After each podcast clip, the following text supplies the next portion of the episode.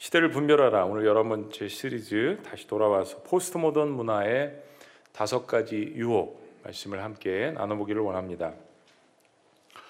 어, 관점, 무엇을 바라보고 판단하는 어떤 이 시각에 있어서 하나님과 인간이 당연히 차이가 있을 수밖에 없습니다. 인간은 이제 무슨 일을 하든지 대체로 과정을 무시하고 결과만 급하게 얻기를 원하는 습성이 우리 가운데 있죠. 근데 하나님은 어떤 결과 이전에 과정을 굉장히 중요하게 여기십니다. 중요한 근본 원인이 뭐냐면 우리 인간은 사실 앞을 내다보지 못하기 때문에 근시안적인 존재잖아요. 그래서 시간과 공간을 바라보는 마음이 굉장히 조급합니다. 근데 하나님은 시간과 공간을 창조하셨을 뿐더러 시간과 공간을 지배하시고 이끌어 가시는 전능하신 하나님이시잖아요. 때문에 이 모든 과정들을 굉장히 중요하게 여기십니다. 우리 창세기부터 이것을 알 수가 있어요. 하나님께서 어떻게 천지를 창조하시는 이 과정을 우리에게 보여주시는지 저희가 깨닫게 됩니다. 근데 이제 우리는 하나님의 백성이 되었는데 하나님의 백성이 되었다라는 것은 그 전능자를 나의 삶의 주관자로 아버지로 모시고 있다는 뜻입니다. 그러면 하나님의 백성은 보는 관점이 달라져야 합니다. 그런 훈련이 성화의 단계에서 있어지게 되는 거죠. 어떤 사건이나 사물이나 시간이나 공간이나 문화나 역사를 보는 관점이 우리에게 달라져야 합니다. 그래야만 구별된 백성으로서 우리들이 살아갈 수가 있는 것입니다. 또 한 가지 문제는 그럼에도 불구하고 우리는 죄가 만연한 이 세상 한복판에 살고 있습니다. 세상은 하나님이 다스리고 계시지만은 하나님의 통치를 인정하지 않은 어둠의 세력과 문화들이 곳곳의 유혹으로 널려져 있습니다. 그러니까 하나님의 사람으로서 이제 세상을 우리들이 살아나간다는 의미는 그런 사탄이 유혹하는 이 세상 문화의 한복판에서 하나님의 사람으로서 정체성을 가지고 그리고 하나님께서 우리에게 새롭게 부여해 주시는 이 사명감을 가지고 살아야 한다는 뜻입니다. 오늘 본문 말씀 그리고 출애굽기 전체는 그런 과정을 담고 있습니다. 이집트에 있었던 백성이 탈출해서 어떻게 하나님의 백성으로 거듭나는 과정의 이야기를 담고 있죠. 출애굽기는 그런 의미에서 영어로 엑서더스, 탈출이란 의미를 이야기합니다. 비씨 이천 년경에 하나님께서 아브람을 부르셔서 히브리 민족 혹은 이스라엘 민족의 시조로 세우셨습니다. 그리고 그의 손자인 이제 야곱이 대흉년을 피해서 가나안 땅에서 이집트로 한 칠십여 명과 함께 이주를 하게 됩니다. 그의 아들인 야곱이 먼저 노예로 팔려와서 갖은 고난을 겪은 후에 이집트의 국무총리가 됩니다. 그리고 이 대흉년 가운데 하나님이 주신 지혜를 발휘해서 잘 극복을 하고 이집트를 강성하게 이끌었습니다. 그리고 이제 지금 사백 년이 지난 이 시점에서 이스라엘 민족은 삼백만에 가까운 그러한 인구로 급성장을 했습니다.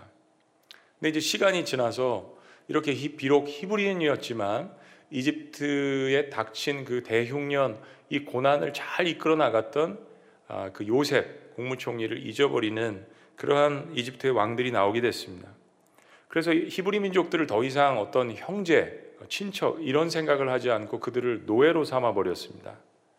이제 하나님께서 사백 년 전에 이러한 일들을 미리 다 아시고 예측하시고 이스라엘의 시조가 되는 아브라함과 약속을 하셨는데 그 약속을 하신 것을 지키기 위해서 이스라엘 백성들을 이집트에서 탈출시키기 위한 거대한, 거대한 계획을 실행하십니다. 기원전 십오 세기 이스라엘이 이집트의 고센 땅에서 새빵살이를 할 당시에 고대 이집트는 지역에 있는 여러 다양한 신들 또 자연 신들을 함께 섬기는 다신론 사상이 뿌리를 이루었습니다. 그러니까 히브리 민족들이 믿는 유일신은 받아들이지 않았던 거죠. 그래서 하나님께서 이 출애굽하게 하는 과정 가운데에서 마음이 강팍한 이집트인들을 깨우치기 위해서 열 가지의 재앙을 내리십니다. 바로 이 열 가지의 재앙이 그 당시 이집트 백성들이 섬겼던 자연신과 여러 가지 그 지역신들과 관련이 있는 재앙이었습니다. 그리고 하나님께서 이런 과정을 통해서 하나님의 백성들을 어떻게 죄에서 구원하시고 그리고 그들을 보호하시고 자녀 삼아 가시면서 어, 세상 문화에 대해서 이야기하시는 것을 저희들이 보게 됩니다. 자, 그런데 놀라운 것은 이 출애굽기 말씀 가운데에서 하나님을 대표하는 하나님의 종인 이 모세와 그리고 세상을 대표하는 그 이집트의 왕인 이 바로와의 대화 가운데 무려 사천 년이 지난 지금 이 세상 한복판에서 우리가 신앙생활하면서 겪고 있는 도전과 유혹과 상당히 흡사한 것들을 저희들이 발견하게 됩니다. 어, 이 시대를 분별하라 시리즈 시간에 제가 몇 번을 말씀을 드렸지만은 이 세상의 문화를 대변하는 지금 거대한 흐름은 포스트모던 문화입니다. 이걸 한마디로 정의할 수도 없고요. 방대한 어떤 그 조직과 사조와 철학을 갖고 있는데 이 문화 자체가 다 나쁜 것은 아닙니다. 근데 죄의 노예를 상징하는 이집트에서 탈출한 우리 그리스도인들이 이 포스트모던 문화 안에 있는 반기독교적인 요소들을 분명하게 분별해야 하는 것을 저희들이 기억해야 합니다. 자, 오늘 본문 말씀을 통해서 다섯 가지 포스트모던 문화의 유혹 가운데에서 우리는 그리스도인으로서 이 시대를 어떻게 분별하고 살아야 되는가 함께 말씀의 은혜를 나누기를 원합니다. 포스트모던 문화의 첫 번째 유혹은 이 땅에서 예배하라는 것입니다. 이 땅에서 예배하라. 이 뜻은 하나님과 세상을 동시에 섬길 수 있다라는 유혹입니다. 하나님께서 열 가지 재앙 중에 첫 번째 이집트에 이제 내리신 그 재앙은 나일강 물이 피로 변화되는 것입니다. 무시무시한 재앙이죠. 이집트인들에게 있어서 나일강 물은 풍요를 가져다주는 그러한 이집트인들의 자존심이었습니다. 첫 번째 사실은 그들에게 중요한 그 자연신이었죠. 근데 하나님께서 그들이 섬겼던 첫 번째 이 우상을 치심으로 말미암아서 그들의 자존심을 건드리신 것입니다. 그리고 오늘 본문 말씀은 두 번째 개구리의 재앙인데 이집트의 온 땅을 뒤엎게 하십니다. 이런 놀라운 심판의 기적을 보고 이집트의 바로왕이 마음 가운데 두려움이 들었습니다. 왜 두렵지 않겠습니까? 그렇죠? 그리고 히브리 민족의 리더인 모세에게 이런 제안을 합니다. 하나님은 지금 이집트 백성들을 탈출시키겠다. 모세도 계속 가가지고 우리 백성들 가게 하라. 이런 딜이었죠. 이런 제안 가운데서 바로가 두려움 가운데 이런 이야기를 합니다. 자, 이십오 절. 우리 다 같이 읽습니다. 시작. 바로가 모세와 아론을 불러 이르되 너희는 가서 이 땅에서 너희 하나님께 제사를 드리라. 네. 이 말을 잘 살펴보면 가라고는 하지만 바로는 아직도 이스라엘 백성들을 놓아줄 마음이 없습니다. 어, 하나님 앞에 예배는 드리되 탈출해서 너희들이 원하는 것처럼 광야로 가서 예배를 드리지 말고 이 땅에서 드리면 될 거 아니냐. 뭐 거기까지 갈 필요 있냐. 광야가 얼마나 아무것도 없고 힘든 곳인데 이 땅을 이집트를 떠나지 말고 여기서 예배하라는 것입니다. 영적인 의미에서 우리가 생각을 해봐야 됩니다. 이집트가 어떤 곳입니까? 말씀드린 것처럼 우상 숭배가 가득한 곳입니다. 온갖 죄의 문화와 잡신으로 가득한 이방 땅에서 거룩하신 하나님을 온전하게 예배할 수 없었습니다. 영적으로 적용해 보면 하나님의 구별된 백성들은 죄의 장소를 떠나서 예배합니다. 죄의 장소와 하나님과 어떻게 같이 갈 수가 있겠습니까? 물론 하나님께서 죄인인 우리를 받아주셨지만 그 이후에 우리의 삶이요. 하나님의 백성들을 향한 사탄의 유혹은 하나님을 완전히 떠나라는 것이 아닙니다. 오히려 그런 식으로 공격을 하면 우리 그리스도인들은 반발을 할 것입니다. 사탄의 유혹은 하나님과 세상, 재물, 세상, 사탄, 탐욕을 동시에 섬길 수 있다라고 유혹을 하는 것입니다. 모세가 지혜를 발휘합니다. 이집트 땅에서 히브리인들이 제사를 지내면 이집트인들이 자신들을 가만히 내버려 두지 않을 것이다 라고 호소를 합니다. 그리고 하나님이 명하시는 대로 광야로 떠나야겠다라고 다시 선언을 합니다. 그러자 바로가 그럼 보내겠다라고 이야기를 합니다. 두려운 마음이 있는 것이죠. 또 다른 재앙이 있을까 봐. 그런데 바로의 두 번째 유혹을 보세요. 이게 첫 번째 재앙부터 계속 이렇게 진행하고 발전하고 과정됩니다. 두 번째 포스트모던의 유혹은 너무 멀리 가지 말라는 것입니다. 너무 멀리 가지 말아라. 깊이 신앙생활하지 말라는 것입니다. 자, 이십팔 절 한번 다 같이 읽어보실까요? 시작. 바로가 가로되 내가 너희를 보내리니 너희가 너희 하나님 여호와께 광야에서 제사를 드릴 것이나 너무 멀리 가지는 말라. 바로도 하나하나씩 타협을 하지만 계속 끝까지 물고 늘어지는 모습을 볼 수 있습니다. 바로는 절대 자신에게 유익을 주었던 이 히브리 노예들 이삼백만을 놓치고 싶지 않습니다. 그들을 놓치게 되면 바로뿐만이 아니라 이집트 경제가 엄청난 타격을 받게 되거든요. 누가 피라미드 짓고 스핑크스 짓고 누가 다 이집트 사람들 섬기고 그럴 거예요. 그때 바로의 유혹은 하나님을 예배하되 너무 깊이 빠지지 말라는 것입니다. 너무 멀리 가지 말라는 이야기예요. 언제든지 나에게 다시 돌아올 수 있는 틈과 여지를 남겨놓으라는 이야기입니다. 신앙생활하다가 힘들 때 어, 예전에 즐기던 유혹의 기쁨이 아직 세상에서 기다리고 있으니까 언제든지 이집트로 다시 돌아오라는 이야기입니다. 너무 멀리 가지 않으면 언제든지 달아, 다시 돌아올 수 있는 그 유혹을 이야기하는 것입니다. 사탄은 그리스도인들에게 하나님을 예배하는 것을 허용을 하지만 너무 깊이 하나님을 사랑하지 말라라고 유혹을 합니다. 너무 멀리 가고 너무 깊이 빠지면 다시 세상으로 돌아오기 힘들다라고 사탄이 주는 경고의 메시지입니다. 물질적으로도 신앙적으로 자유가 있는 곳에서 이러한 유혹에 넘어가는 그리스도인들이 많음을 봅니다. 예배 드려라, 기도도 해라, 헌신도 해라, 그러나 너무 멀리 가지 말아라, 뭐든지 적당히 해라, 신앙생활도 적당히 하자라는 사탄의 유혹입니다. 세 번째 포스트모던의 유혹은 좀 굉장히 서프라이즈하고 놀라운 것인데요, 바로의 고백입니다. 나를 위해서 기도해 달라고 이야기합니다. 나를 위해서 기도해 달라. 바로 종교다원주의와 혼합주의를 이야기하는 것입니다. 바로가 이십팔 절에 보면 세 번째로 이런 말까지 합니다. 마지막 구절을 보시면 그런즉 너희는 나를 위해서 기도하라. 여러분, 이게 도대체 무슨 이야기입니까? 뭐 바로가 이 재앙 때문에 두려워가지고 회개라도 했다는 이야기입니까? 어, 살아계신 하나님을 믿지 않는 그러한 여러 가지 이유들 가운데 하나는 어, 경향은 여러 다른 신들, 내가 알고 있는 신들을 동시에 섬기고 믿으려고 하는 습성이 있습니다. 예. 뭐 일본에는 신토이즘이라고 그래서 칠백만, 팔백만 뭐 그 숫자를 어떻게 계수를 하는지도 모르겠어요, 저는.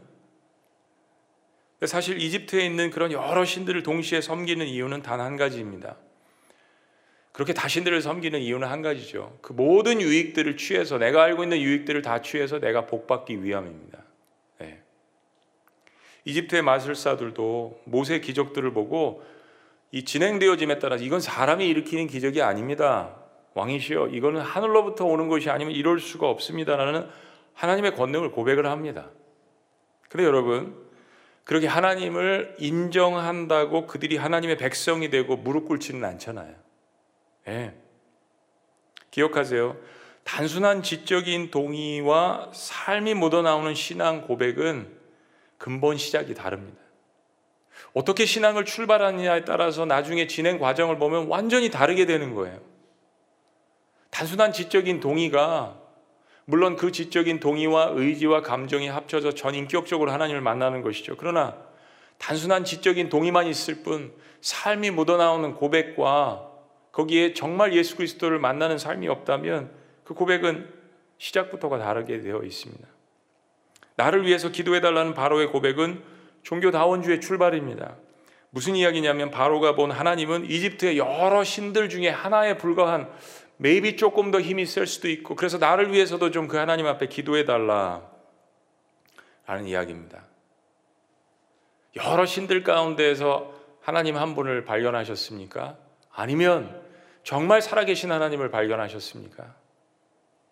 왜 그런 결과가 나올까요? 차이는 이것입니다. 인간이 만들어 놓은 세상의 신들은 내가 복받기 위해서 그 신을, 하나님을 움직이려 하는데 목적이 있는 것입니다. 그러나 성경의 하나님은 우리가 하나님을 사랑하고 하나님 앞에 순종할 때 살아계신 하나님이니까 하나님 스스로 결정하셔서 하나님의 백성들을 구별하시고 보호하시고 축복하십니다. 하나님이 능동적으로 움직이시는 거예요. 하나님 무엇인가 설명할 수 없는 하나님의 은혜로 자녀들의 허물을 덮어주십니다. 그러나 율법으로 가득 찬 세상의 신은 인간이 잘못했을 때 은혜를 베풀어 줄 수 없습니다. 그 허상의 신을 만들어 온 내가 은혜가 무엇인지 모르기 때문에 내가 무엇인가 죄에 거했을 때, 내가 무엇인가 허물에 덮였을 때, 내가 무엇인가 고난과 고통 가운데 있을 때 나의 허상의 신은 은혜를 모르기 때문에, 바로 내가 은혜를 모르기 때문에 나를 구원할 수가 없는 것이죠. 그것이 인간이 만들어 놓은 세상의 허상들, 우상숭배가 만들어 놓은 기복주의의 신앙입니다. 그러나 우리가 믿는 하나님은 부모의 심정으로 우리를 사랑하시고, 부모의 심정으로 우리를 채찍질하시고, 부모의 심정으로 그의 아들을 희생시키시는 그러한 살아계신 하나님이십니다. 자, 그렇게 구별된 것을 깨닫는 하나님의 백성들에게 하나님께서는 은혜를 베푸십니다. 어떤 은혜요? 이십일 절 말씀 봅니다. 내가 만일 내 백성을 보내지 아니하면 내가 너와 내 신하와 내 백성과 내 집들의 파리떼를 보내리니 애굽 사람의 집집에 파리떼가 가득할 것이며 그들이 사는 땅에 그러하리라. 자, 근데 이십이 절 말씀에 but이라는 영어 단어가 생략되어 있습니다. but, 그러나 비교를 하는 거죠. 그날에 다 같이 읽습니다. 시작. 그날에 나는 내 백성이 거주하는 고센 땅을 구별하여 그곳에는 파리가 없게 하리니 이로 말미암아 이 땅에서 내가 여호와인 줄을 알게 될 것이라. 그리고 다시 한번 요약하고 반복해서 이야기하십니다. 내가 내 백성과 내 백성 사이를 뭐 한다고요? 구별하리니 내일 표징이 있으리라 하셨다 하라 하시고, 이십사 절 여호와께서 그와 같이 하시니 무수한 파리가 바로의 궁과 그의 신하의 집과 애굽 온 땅에 이르니 이는 파리로 말미암아 그 땅에 황폐하였더라. 열 가지 재앙 중에 이런 과정이 계속해서 반복됩니다. 혹 이스라엘 백성들 가운데서도 하나님을 두려워하고 야 이거 진짜 살아계신 하나님인가 보다 순종하는 사람들에게는 이 재앙이 미치지 않습니다. 분명해요. 이스라엘 백성들 가운데서도 난 그냥 하나님의 백성이야 순종 안 해도 알아서 하시겠지 하는 이스라엘 사람들에게는 죽음의 천사가 지나갔을 것입니다. 똑같은 이집트 땅의 저녁에는 파리 재앙으로 아우성인데 똑같은 땅인 고센 땅 이스라엘 백성이 사는 땅에는 파리의 재앙이 임하지 않습니다. 여러분, 종교다원주의가 아닙니다. 모든 것이 진리면 도대체 뭐가 진리란 이야기입니까? 그리고 모든 것이 진리라고 규정짓는 그 진리를 이야기하지 않는 것이 포스트모던입니다. 구원은 하나님이시며 하나님이 제시하신 오직 한 가지 채널 예수 그리스도 안에 있음을 믿습니다. 네 번째 포스트모던 문화의 유혹은요, 너만 열심히 믿으라는 것입니다. 당신만 열심히 믿으라.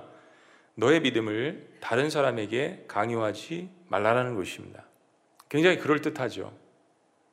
계속되는 재앙의 심판 속에서 이집트의 바로왕은 이 재앙이 두려워서 굴복했다가 또 재앙이 없어지면 배신을 반복해서 합니다. 이건 어떤 우리의 모습을 바로가 보여준다라고 생각을 합니다. 하나님께서 모세와 아론을 통해서 여덟 번째 재앙인 메뚜기 재앙을 통해서 이집트에 이제 남아있는 모든 것들을 다 쓸어버리겠다라고 선언하십니다. 이 말을 들은 바로의 신하들이 매우 떨고 있습니다. 그리고 바로에게 어떻게 직언하는지 한번 들어보세요.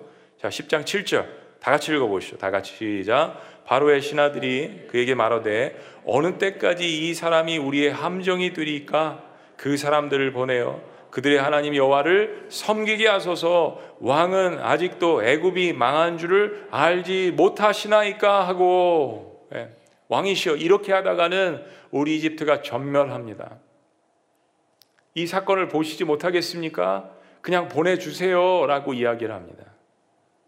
사랑하는 여러분, 마지막 날 사탄의 모습이 이와 같을 것입니다. 우리를 놓지 않고 괴롭히다가 사탄의 나라는 이집트가 초토화된 것처럼 그렇게 될 것임을 믿습니다. 바로의 부하들의 말을 듣고 바로가 마음이 다시 조금 흔들립니다. 그리고 다시 딜을 합니다. 사탄이 궁지에 몰리면 우리에게 잘 쓰는 수작이죠, 수작. 우리가 하나님 앞에 인생을 다 순종하려고 할 때 사탄은 작전을 바꾸어서 우리를 달랩니다. 이 대화를 좀 더 쉬운 세번역 성경으로 봅니다. 십 장 팔 절 모세와 아론이 다시 바로 앞에 불려갔다. 바로가 그들에게 말하였다. 너희가 가서 주 너희의 하나님께 예배하라. 예. 그런데 갈 사람은 누구누구냐. 예. 여러분, 이 대화를 벌써 여덟 번째 재앙까지 갔는데 예배하라는 이야기는 거듭나지만 계속 거듭해서 반복하지만 물어봅니다. 갈 사람은 누구누구냐. 여러분, 다 알면서 물어보는 거죠. 모세가 대답합니다. 구 절 우리 모두가 주님의 절기를 지켜야 하므로 어린아이와 노인들을 비롯하여 우리 아들과 딸을 다 데리고 가야 하며 우리의 양과 소도 몰고 가야 합니다. 우리의 신앙 고백이 되기를 바랍니다. 바로가 그런데 그들에게 호통을 칩니다. 이게 개역개정 성경이 조금 의미가 어려워서 세번역 성경으로 읽어드리는 거예요. 바로가 그들에게 호통을 쳤다. 그래, 어디 다 데리고 가봐라. 너희와 함께 있는 너희의 주가 나를 감동시켜서 너희와 너희 아이들을 함께 보내게 할 것 같으냐? 어림도 없다. 어린 반프런치도 없다. 너희가 지금 속으로 악한 음모를 꾸미고 있음이 분명하다. 바로가 이어지는 이 위협과 협박과 꼬심은 아들과 여자들은 놔두고 남자들만 가라고 이야기를 하는 것입니다. 자, 십칠 절, 십일 절 말씀 봅니다. 십일 절. 그렇게는 안 된다. 가려면 너희 장정들이 나가서 너희의 주에게 예배를 드려라. 너희가 처음부터 바라는 것이 그것이 아니더냐. 바로의 원래 심보는 계속해서 이스라엘 백성들을 조금이라도 보내지 않으려고 하는 것입니다. 어, 바로의 유혹은 포스트모던의 유혹과 정확히 일치합니다.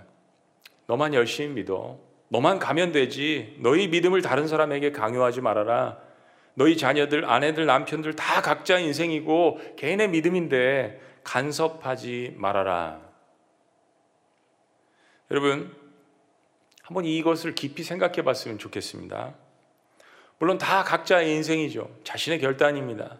그런데 정말 기독교를 믿는다고 했을 때, 내가 하나님을 믿는다고 했을 때 진리를 발견한 거잖아요. 기독교는 나 외에 다른 신은 없다라고 분명하게 선포하고 가르칩니다. 그걸 믿는 거예요. 그러면 내가 하나님 안에서 내 인생이 어디로부터 왔고 어떻게 진행되며 어떻게 구원을 받았고 어떻게 하나님께서 나의 인생을 구원해 주시는지를 깨닫고 어디로 가는 것을 아는 인생이에요. 인생관이 달라지는 겁니다. 한시적인 인생을 사는 것이 아니라 영혼 속에서 계획을 해보는 것입니다. 고난을 이길 수 있는 능력이 주어지는 것이에요. 그러면 이 진리를 발견한 사람으로서 비록 고난은 여전히 있을지 모르고 고통은 여전히 있을지 모르고 상황은 변화되지 않을 수 있지만 그래도 넉넉하게 이것을 이길 수 있는 믿음과 능력이 나에게 주어졌다라면 이거 어떤 것보다도 기쁜 거잖아요. 세상을 창조하신 그 하나님의 비밀, 천지창조의 비밀을 깨달은 사람이잖아요. 그럼 어떡하겠어요? 내가 가장 사랑하는 사람들에게 달려갈 거예요. 정말 보석을 발견했다면, 진리를 발견했다면 이 기쁨을 같이 나눌 사람들에게 같이 갈 것입니다. 강요가 아닙니다. 사랑입니다. 강요가 아니에요. 사랑입니다. 내가 가진 진리를 내가 변화된 삶 가운데 보여주려고, 보여주려고 노력할 것입니다. 사랑하기 때문입니다. 마지막 다섯 번째, 포스트모던의 유혹은요, 다 드리지 말라라는 것입니다. 다 드리지 말아라. 하나님 앞에 삶을 온전히 헌신하지 말라라는 것입니다. 또다시 강팍해진 바로의 선언에 하나님께서 아홉 번째 재앙을 내리십니다. 바로 밤낮으로 칠흑같이 어두워지는 재앙입니다. 이십일 절. 여호와께서 모세에게 이르시되 하늘을 향하여 내 손을 내밀어 애굽 땅 위에 흑암이 있게 하라. 곧 더듬을 만한 흑암이니라. 이것도 다 모세를 통해서 어느 행동과 이 과정을 다 보여주십니다. 얼마나 바로의 마음은 강팍하며 또 이스라엘 백성들이 과거의 이 죄에서 벗어나는 이 과정들이 천상에서 어떠한 영적인 전쟁이 벌어지는지를 이 사건을 통해서 우리에게 보여주시는 것입니다. 이십이 절. 모세가 하늘을 향하여 손을 내밀며 캄캄한 흑암이 삼 일 동안 애굽 온 땅에 있어서 그동안은 사람들이 서로 볼 수 없으며 자기 처소에서 일어나는 자가 없으되 온 이스라엘 자손들이 거주하는 곳에는 빛이 있었더라. 흑암과 빛, 선과 악, 세상과 하나님, 이 두 가지를 계속해서 비교해서 보여주는 것이 열 가지의 재앙입니다. 바로 그때 이집트의 왕 바로가 다시 협상을 합니다. 여러분, 사탄은 영적 전쟁에서 전세가 불리하면 늘 협상하는 협작꾼입니다. 이십사 절 다 같이 읽습니다. 바로가 시작. 바로가 모세를 불러서 이르되 너희는 가서 여호와를 섬기되 너희의 양과 소는 머물러 두고 너희 어린 것들은 너희와 함께 갈지니라.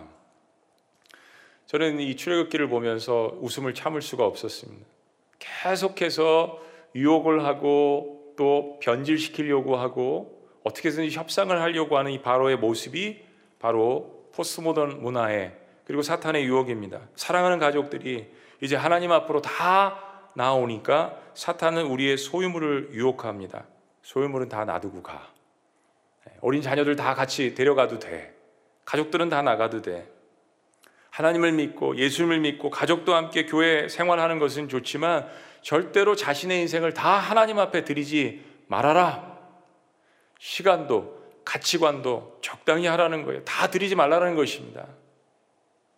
그런데 하나님의 능력을 경험하고 있는 모세는 바로 앞에 나아가서 담대하게 우리가 가진 모든 재물은 하나님께 드릴 것이니까 다 내어놓으라고 협상을 하는 것이 아니라 엄포를 놓습니다. 이십오 절 우리의 고백이 되어야겠습니다. 자, 이십오 절 다 같이 읽습니다. 시작. 모세가 이르되 왕이라도 우리 하나님 여호와께 드릴 제사와 번제물을 우리에게 주어야 하겠고 당신이 이집트의 왕이라도 이 세상을 통치할지라도 이것은 하나님의 명령이기 때문에 하나님께 드릴 이 제사, 제물, 이 모든 것들 우리가 하나님 앞에 드려야 되기 때문에 다 내어놓아야 하겠습니다 라는 고백입니다.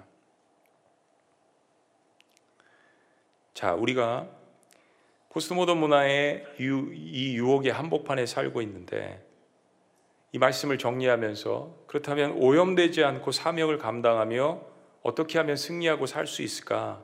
오늘 본문 말씀 가운데서 특별히 하나님께서 이집트의 재앙을 내리시는 중에도 고센 땅에 이스라엘 백성들에게 재앙을 내리시지 않는데 특별히 하나님께서 강조하신 두 가지 단어가 있습니다. 그 첫 번째 단어가 뭐냐면 내 백성이란 단어입니다. 우리 한번 따라해 보시겠습니다. 내 백성. 예전에 월트 디즈니사에서 만든 그 모세에 관한 영화 The Prince of Egypt라는 영화 아마 다 보셨을 겁니다. 전 세계적으로 굉장히 큰 히트를 쳤죠. 이 그 영화가 중동에도 들어갔습니다. 모세에 관한 이야기이기 때문에 그래서 많이 허가가 됐어요. 그래서 전 세계에서 특별히 젊은 아이들에게 유행이 됐던 영어 단어가 있습니다. 그 유행이 됐던 영어 단어가 뭐냐면 Let my people go라는 단어입니다. Let my people go. 내 백성을 가게 하라. 이게 거기에 이제 오에스티에도 담겨졌죠. 내 백성을 가게 하라. 백성이라는 단어는 하나님께서 즐겨 쓰시는 단어입니다. 여러분 신앙생활 하시면서 아까도 우리 간증 중에 나왔지만은 예, 그냥 초대받아서 가요나 들으려고 왔는데 너무 기쁘고 즐거운 이 마음, 그런데 왜 눈물이 나는지 모르겠어요. 예, 하나님만이 주시는 감동이죠. 세상이 줄 수 없는 감동, 그것 때문에 벌떡 자리에서 일어나서 예수 그리스도를 인생의 주인으로 영접하셨습니다. 여러분이 신앙생활 하시는 가운데, 예배 가운데 언제 여러분 마음 가운데 감동이 드실 때가 있습니까? 여러 다른 어떤 그 경험과 아, 그런 그 말씀들을 여러분들 경험하셨을 거예요. 저 같은 경우는 그 중에 하나가 내 백성이란 단어입니다. 너 나의 자녀야, 내 아들아, 내 딸아, my son, my daughter, my people. 넌 내 자녀야. 너는 더 이상 죄에 속한, 압제에 속한, 어둠에 속한 자녀가 아니라 나의 자녀야라고 하나님께 선언해 주시는 이 감동입니다. 사백 년간 이집트에서 한쪽 구석에서 쇠빵살이를 하고 요셉을 잊어버린 이집트의 백성들에게 압제와 노예 서름을 겪었습니다. 하나님께서 계속 선언해 주십니다. 아니야, 이제 너는 my people. 그리고 바로에게 선언하십니다. Let my people go. 내 백성을 이제는 가게 하라. 누구에 대한 선언입니까? 사탄에게 대한 선언입니다. 이 세상에 대한 선언입니다. 이제 내 백성을 건들지 말라라는 하나님의 선언이십니다. 하나님의 사랑의 표시이십니다. 두 번째, 우리가 포스트모던 문화에서 이길 수 있는 비결 가운데 하나는요, 구별이란 단어입니다. 아까도 이야기했죠. 내 백성과 내 백성 사이에 내가 구별하리라. 이 세상과 하나님 사이에 구별하리라. 이 구별이란 단어는 사실은 거룩이란 단어입니다. 거룩.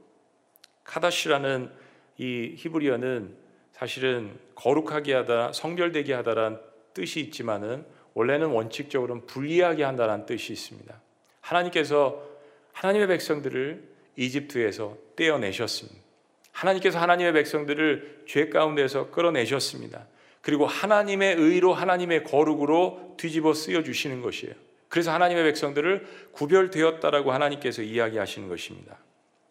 자, 그런데요, 가장 중요한 것을 여러분들 기억하셔야 됩니다.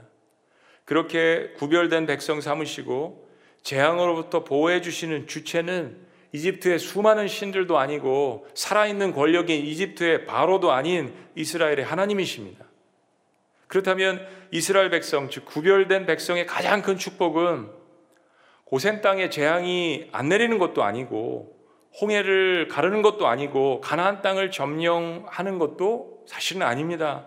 구별된 백성이 갖는, 하나님의 백성이 갖는 가장 큰 축복은 그 모든 것을 계획하시고 이끌어 가시고 진행하시고 나에게 은혜를 베풀어 주시는 그 하나님이 나의 하나님이라는 사실입니다. 여러분, 이게 하나님만이 고백이 되어서는 안 됩니다. 일방적인 사랑이 되어서는 안 됩니다. 하나님께서 너는 이제부터 내 백성이야, 나의 딸이야, 나의 아들이야, 나의 가족이야, 나의 형제야 라고 고백하실 때 우리의 고백이 무엇이 되어야겠습니까? 하나님, 나의 하나님이십니다. 아버지, 나의 아버지십니다 라는 우리의 고백이 있어야 되지 않겠습니까? 그러면 내 상황이 지금 이집트에 있건 고센이건 광야이건 가나안이건 전혀 상관이 없습니다. 왜냐하면 하나님은 나와 같이 동행하시는 지금 이 과정이 중요한 것이지, 축복을 받는 결과는 하나님의 때 하나님의 방법으로 하나님께서 알아서 하실 것입니다. 우리는 늘 그 결과를 보기를 원하지만 이미 그 결과는 십자가에서 가장 강력하게 우리에게 이루어 주셨습니다. 단순히 십자가에서 죽으실 뿐만이 아니라 우리 모든 사람들이 경험할 수 있는 그 부활의 역사를 하나님의 아들이신 예수님께서 우리에게 보여주시지 않았습니까? 어떤 기적이 더 필요합니까? 어떤 결과물이 더 필요합니까? 어차피 인생은 모두 누구나 다 죽음에 임할 것인데요. 하나님의 아들을 통하여서 예수 그리스도의 기적을 통하여서 새 생명을 주시고 그리고 다시 살아나는 그 부활의 놀라운 기적과 죄사함의 용서함을 우리에게 주신 이상 고센 땅이 중요한 것이 아닙니다.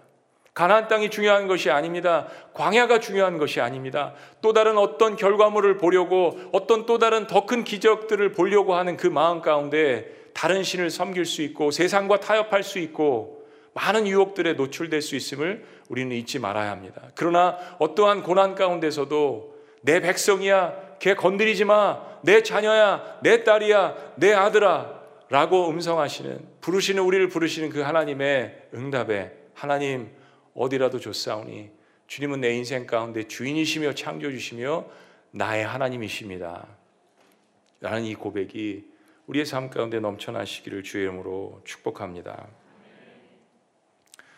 이번 블레싱 전도 축제는 어떤 때보다도 영적 전쟁이 많았던 것 같습니다. 작년에는 솔직히요, 저는 묻어갔습니다. 작년에 부임해서 지구촌 교회가 그동안 열심히 하셨던 이 사역 가운데 저는 그냥 열심히 설교하고 잘 모르고 그냥 따라가고 했었습니다. 근데 이제는 지구촌 교회 담임 목사가 돼서 과정과 시간을 겪고, 그리고 어떤 다른 것보다도 코로나라는 이 한복판에 과연 이 전도 집회를 해야 되는 것인가 라는 고민이 제 마음 가운데 크게 자리 잡았습니다. 그러면서 기도하고 여러 사람들의 격려도 받으면서 때를 얻든지 못 얻든지, 그리고 오히려 이러한 때일수록 사람들 마음 가운데 예수 그리스도가 필요하지 않을까라는 마음으로 저희들이 이 전도 축제를 조용히 그러나 열심히 준비했습니다. 한 백 명 오면 많이 올까 이런 생각을 가졌습니다. 왜냐하면 여러분 아시잖아요. 지난 구 개월 십 개월 동안 본교의 성도님들도 출석을 그렇게 많이 높이지 못하셨습니다. 우리 교인도 못 오는데 예수님 믿으려고 누가 전도받아서 현장에 오겠나? 누가 영상을 보겠나? 왜 그런 생각이 안 드셨겠어요? 그런데 놀랍게도 여러분이 써내신 브이아이피만 구천 명입니다. 구천 명. 역시 안 놀라시는군요. 그리고 그 가운데에서 천칠십칠 명이 현장과 그리고 영상으로 예배를 드리셨습니다. 기록된 것만 그래요. 아마 더 숫자가 많을 것으로 생각이 됩니다. 그리고 현장에 칠백 명 정도가 오셨고요. 중형교회입니다. 그리고 사백 명이 영상으로 예배를 드리셨다라고 고백을 하셨습니다. 그리고 그 중에 사백여 분이, 사백여 명 약간 넘는 인원이 예수님을 자신의 구세주로 영접을 하셨는데, 더 큰 은혜를 받은 것은 그 중에 사십 퍼센트 정도는 영상으로 예배를 드리다가 예수님을 영접하셨음을 고백하셨습니다. 기록된 것만요. 여러분, 예수님을 영접하신 그 놀라운 사건, 이 어려운 한복판에서 인류가 그동안 경험해보지 못한, 적어도 수백 년은 경험해보지 못했던 이 코로나 한복판에서 왜 그들이 마음을 열고 주님께로 다가왔을까요? 첫날 예배 드릴 때 어떤 아주머니 한 분은 젖먹이 아이랑 초등학교 일 학년 아이를 데리고 교회를 나오셨어요. 제가 미쳤다고 그랬습니다. 아니 왜, 왜 나오셨을까? 담임 목사가 이래요. 그런데요, 주변에서 그런 이야기를 하시더라고요. 얼마나 마음이 갈급하고 얼마나 그 하나님에 대해서 알고 싶으시면 나오셨을까요? 여러분, 그렇습니다. 안 된다고 이야기할 때 사람들은 이 세상에서 사실은 절망하고 있습니다. 예수 그리스도가 필요한 거예요. 누가 외쳐야겠습니까? 나의 백성이라고 하나님께서 먼저 예수 그리스도의 보혈로 우리에게 덧입혀 주신 그 하나님의 은혜를 아는 사람들이 이 세상을 향하여서, 광야를 향하여서, 이집트 땅을 향하여서 외치셔야 하지 않겠습니까? 여러분, 그렇게 하셨습니다. 그리고 하나님께서 너무나도 그것을 기쁘게 받으셨습니다. 기도하시겠습니다.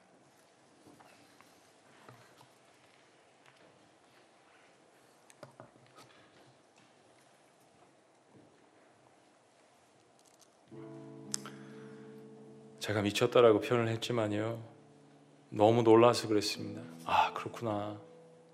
정말 갈급하시구나. 네. 정말 예수 그리스도가 우리 모두에게 필요하구나. 저의 연약한 고백입니다.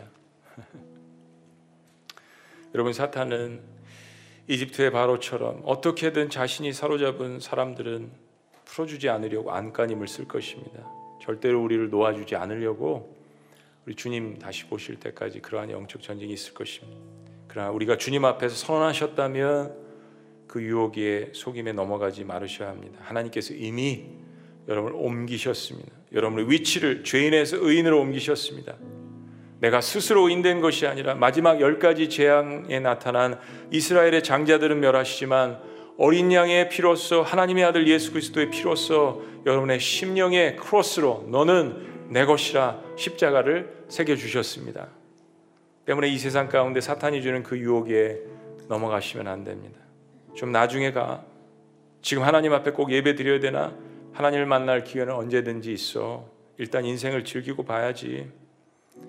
예배 드리고 바로 이집트로 와. 하나님과 세상을 충분히 동시에 섬길 수 있어. 꼭 기독교의 하나님만 섬겨야 돼? 다른 신들도 다 같이 믿으면 더 좋아. 우리는 이러한 기복신앙, 혼합주의를 버려야 합니다. 아이들과 부인들은 다 놔두고 가. 다 드릴 필요 없어. 나중을 위해서 조금씩 남겨둬야지. 다른 사람들에게 강요하지 마. 그럴듯한 유혹과 속임수가 지속적으로 우리의 신앙생활 가운데 있지는 않나요? 그러나 하나님은 우리를 내 백성, 내 자녀 삼으시기 위해서 아낌없이 모든 것을 십자가에서 그 아들을 통하여서 다 내어주셨습니다. 장소가 중요하지 않습니다. 환경이 중요하지 않습니다. 그 천지를 지으신 하나님이 아낌없이 다 내어주신 그 하나님이 나의 하나님이라고 선포해 주셨습니다. 우리를 하나님의 백성이라고 이야기해 주셨습니다. 살아계신 하나님, 지난 열흘 동안 한 영혼이 주님께로 돌아오는 놀라운 구원의 축제가 있게 하신 건 너무나도 감사합니다. 우리 마음 가운데 정말로 살아계시고 우리에게 사랑과 은혜로 다가오셔서 하나님의 백성 삼으셔서 자녀 삼으시는 그 하나님을 온전히 사랑합니다. 예수 그리스도를 영접하고 주님 앞에 나온 모든 백성들을 주님께서 기억하여 주시고 이제부터는 나의 백성, 나의 아들, 나의 딸, 나의 가족이라고 외치시는 이 하나님의 음성을 잊지 않도록 주님께서 함께하여 주시옵소서. 놀라우신 이름, 우리를 구속하신 이름, 그 아들 예수 그리스도의 이름으로 축복하며 기도합나이다. 아멘. 자리에서 다 같이 일어나시겠습니다. 우리 하나님께서 우리에게 고백하시는 거잖아요. 나의 안에 거하라. 나는 내 하나님이니 모든 환난 가운데 너를 지키는 자라. 이것을 우리가 찬양을 담아서 하나님의 고백을 기억하고 되새기는 마음으로 우리 찬양 함께 나눕니다. 나의 안에 거하라. 나는 내 하나님이니 모든 환난 가운데 너를 지키는 자라. 두려워하지 말라. 두려워하지 말라. 내가 널 도와주리. 말씀하십니다. 놀라지 말라. 놀라지 말라. 내 손 잡아주리라. 다시 한번 찬양합니다. 나의 안에 거하라. 하나님의 말씀입니다. 나의 안에 거하라. 나는 내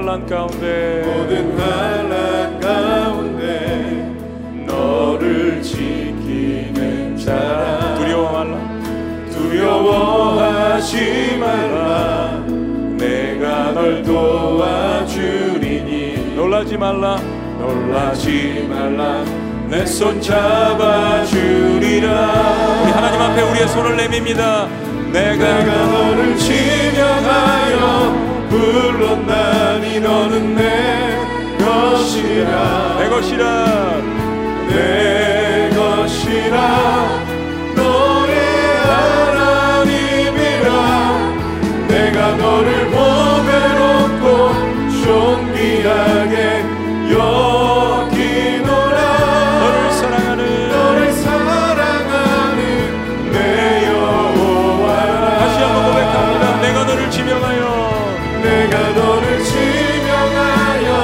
너는 내 것이라 내 것이라 내 것이라 너의 하나님이라 내가 너를 보배롭고 존귀하게 여기노라 너를 사랑하는 너를 사랑하는 마지막으로 다시 한번 믿음으로 고백합니다 하나님의 말씀입니다 내가 내가 너를 지명하여 불렀나니 너는 내 것이라 내 것이라 내 것이라 너의 하나님이라 내가 너를 보배롭고 존귀하게 여기노라 너를 사랑하는 너를 사랑하는 내 여호와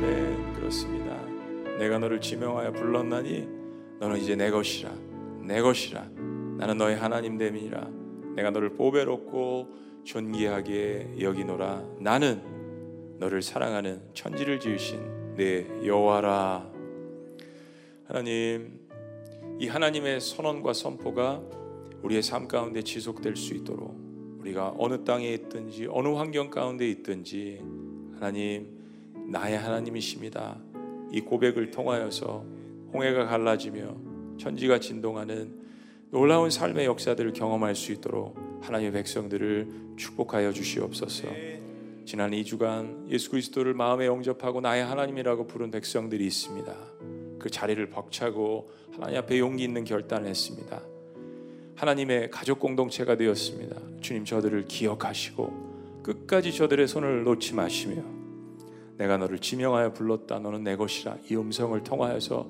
모든 환란 가운데 이겨내며 승리할 수 있도록 주님 붙들어 주시옵소서 그 한 영혼을 구원하기 위해서 수고하고 애쓰고 눈물 흘린 그 하나님의 먼저 구원받은 백성들도 기억하여 주시고 이제 한 마음으로 하나님의 나라를 온전히 건설해 나갈 수 있도록 주께서 축복하여 주시옵소서 아이들을 데리고 어려운 가운데서도 예수님 믿어보겠다고 교회 나온 하나님의 백성들 한 사람 한 사람의 이름을 위하여서 저희들이 계속해서 중보기도 할 것입니다 우리의 기도에 하나님 힘을 더하여 주시옵소서 이제는 우리 주 예수 그리스도의 은혜와 하나님 아버지의 극진하신 사랑과 성령님의 감화교통 역사하심이 포스트모던 문화 가운데 때로는 고난과 고통과 어려움이 있지만 너는 내 것이라 나의 백성이라고 선언해 주신 이 하나님의 선언 앞에 그렇습니다 하나님 나의 아버지 나의 주 나의 하나님이십니다라고 고백하는 하나님의 백성들의 위대한 고백 위에 교회 공동체 위에